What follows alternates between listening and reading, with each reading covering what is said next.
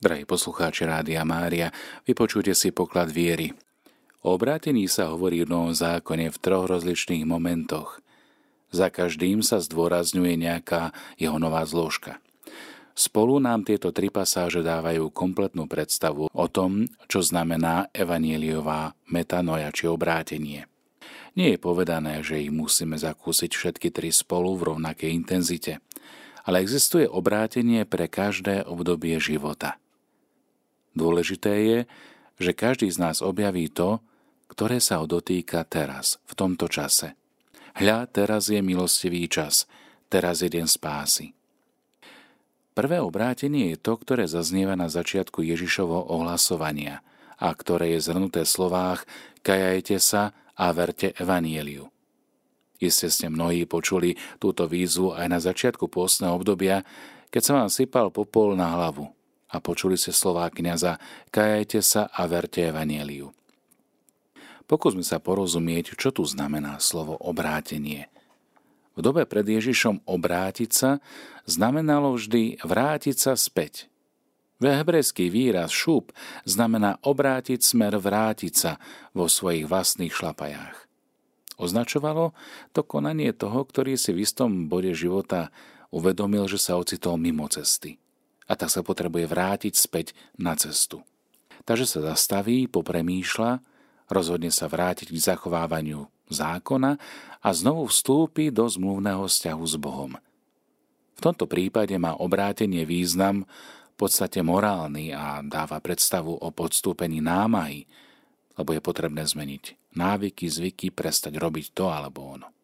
Ústami pána Ježiša ale sa tento význam mení – nie preto, že by ho bavilo meniť významy slov, ale preto, že jeho príchodom sa veci jednoducho zmenili. Naplnil sa čas a priblížilo sa Božie kráľovstvo. Obrátiť sa teda neznamená viac vrátiť sa späť k starej zmluve, späť k zachovávaniu zákona, ale znamená to predovšetkým urobiť krok dopredu. Nie späť, krok dopredu a vstúpiť do kráľovstva. Pochopiť alebo uchopiť toto lano záchrany, e, ktoré prichádza pre ľudí bezodplatne vďaka slobodnej a zvrchovanej Božej iniciatíve. Kajajte sa a verte. Toto vyjadrenie neznamená dve rozličné po sebe nasledujúce veci, ale v zásade jedno a to isté konanie. Obráte sa. Čiže uverte. To je to prvé obrátenie, ako hovorí svätý Tomáš Akvinský prima conversio fit per fidem. Čiže prvé obrátenie spočíva v dare viery alebo skrze vieru. Všetko toto si vyžaduje skutočné obrátenie, čiže hlbokú zmenu spôsobe chápania aj našich vzťahov s Bohom. Vyžaduje si to prejsť od predstavy Boha, ktorý žiada, ktorý rozkazuje alebo ktorý hrozí, k novej predstave a úplne inej k predstave Boha, ktorý prichádza s plným náručím, aby nám On sám všetko daroval. To je to obrátenie od zákona k zákonu milosti. Od zákona k milosti, ktoré tak veľmi ležalo aj na srdci svätého Apoštola Pavla. Ak sa neobrátite a nebudete ako deti, nevojdete do Božieho kráľovstva. Vypočujme si kratočký úryvok z Evanielia, v ktorom sa tiež hovorí o obrátení. Je to Matúšova 18. kapitola. V tú hodinu pristúpili k Ježišovi jeho učeníci a pýtali sa ho, kto je podľa teba najväčší v nebeskom kráľovstve. On zavolal k sebe dieťa, postavil ho medzi nich a povedal im, veru hovorím vám, ak sa neobrátite a nebudete ako deti, nevojdete do nebeského kráľovstva. Vidíme, že tento raz obrátiť sa znamená vrátiť sa späť, dokonca do času, keď sme boli ešte deti. Samotné sloveso strefo, ktoré je tu použité, označuje obrátenie chodu, času. Toto obrátenie toho, kto už vstúpil do kráľovstva, kto uveril v Evanieliu a už nejaký čas slúži Kristovi. A toto je naše obrátenie. To, čo Ježiš ponúka, je teda skutočná E, môžem to nazvať Kopernikovská revolúcia, lebo je potrebné decentralizovať sa od seba samých, seba strednosti a znovu sa zacieliť na Ježiša. Urobiť Krista centrom nášho života. Pán Ježiš hovorí zjednodušene, aby sme sa stali deťmi. Čo to znamená? Byť deťmi znamená pre apoštolov vrátiť sa do chvíle povolania na brehu jazera alebo pri ich remesle, bez nárokovania si na nejaké tituly alebo bez nejakého porovnávania sa medzi sebou, bez závisti a súperenia. Bohatý iba na jeden jediný prísľub. Poď za mnou a urobím z vás rybárov ľudí. Toto je tá prítomnosť Ježišova, ktorá mení, ktorá obracia chod. Znamená to vrátiť sa do chvíle, keď sme ešte boli len spoločníkmi v tom dobrodružstve, nie súpermi o prvé miesta. Aj pre nás, ako pre deti, znamená vrátiť sa k tej chvíli, keď sme objavili, že sme povolaní. Pre zasvetených do chvíle reholných sľubov, do chvíle prijatia kniazkej vysviacky alebo k prvému skutočne osobnému stretnutiu Ježiša. Keď sme povedali, iba Boh stačí a uverili sme týmto slovám. Tretí kontext, v ktorom dochádza takým úderným spôsobom k pozvaniu a obráteniu, tvorí sedem listov cirkvám v Apokalypse, zjavení svätého Jána. Tých sedem listov je adresovaných osobám alebo komunitám, ktoré tak ako aj my už istú dobu žijú kresťanským spôsobom života a dokonca v ňom majú aj nejakú vedúcu pozíciu, úlohu. V knihe Zjavenia čítame Poznám tvoje skutky, že nie si ani studený, ani horúci. Takto, že si vlažný, ani horúci, ani studený, už už ťa vypľúvam z úst. Buď teda horlivý a čin pokánie. Tu ide o obrátenie z priemornosti a z vlažnosti vlažnosť, ktorá je koreňom uh, uhášania ducha. V dejinách kresťanskej svetosti tým najslavnejším príkladom prvého obrátenia, uh, obrátenia z hriechu k milosti, je známy príbeh svätého Augustína z Hypo.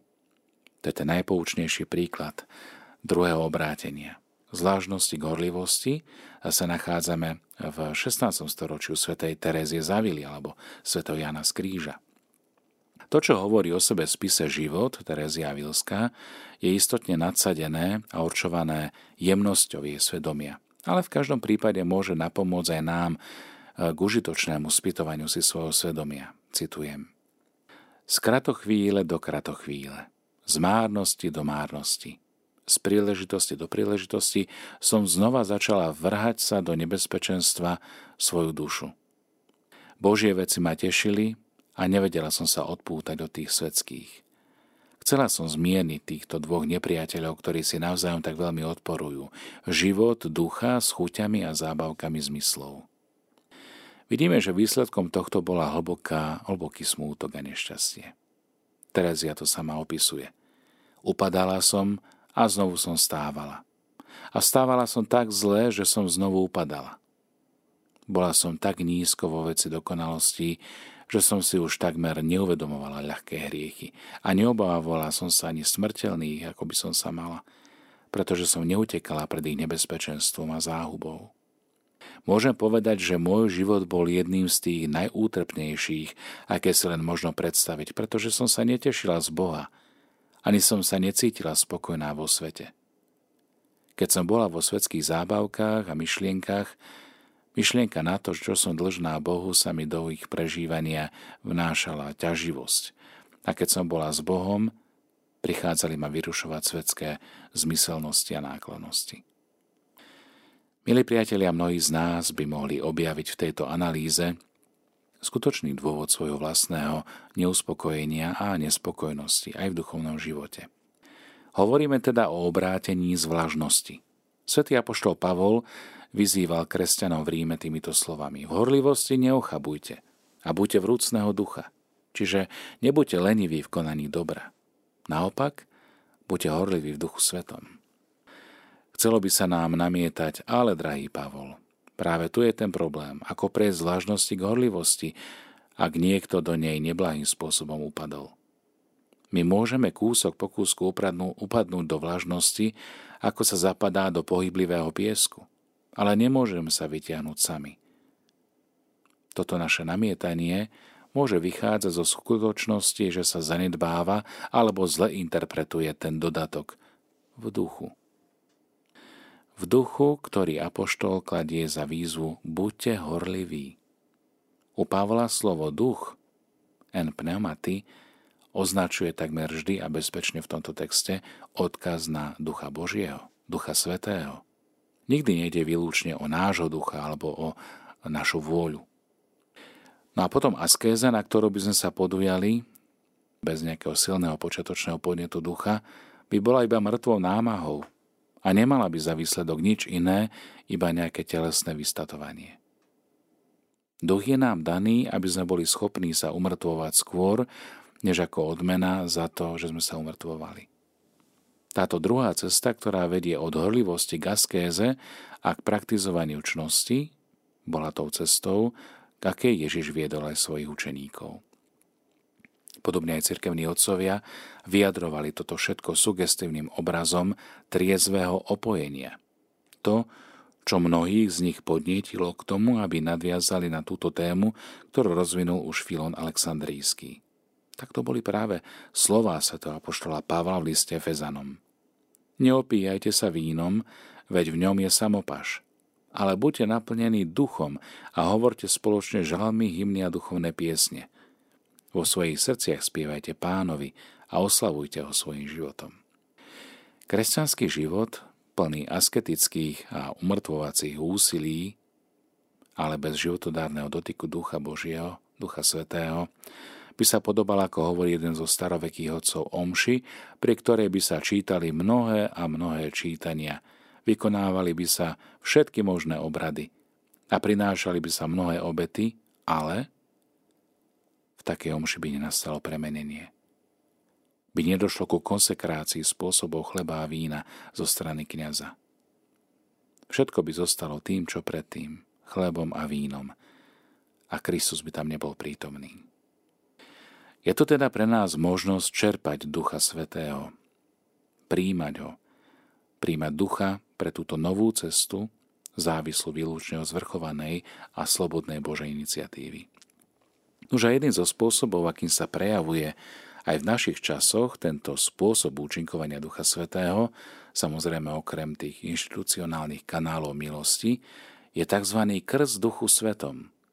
Mnohí majú skúsenosť, s touto prítomnosťou Božieho ducha.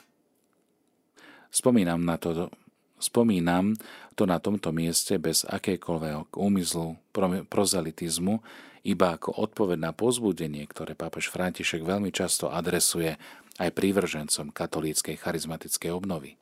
Zdieľať so všetkým Božím ľudom tento prúd milosti, lásky a nádeje, ktorý sa zakusuje práve už spomenutom krste v Duchu Svetom. Samotný výraz krst v duchu svetom pochádza od samotného Ježiša. Odkazujúc na blížiace sa Turíce, prvnež vystúpil do neba, povedal svojim apoštolom, Ján vás krstil vodou, ale vy budete o niekoľko dní pokrstení duchom svetým.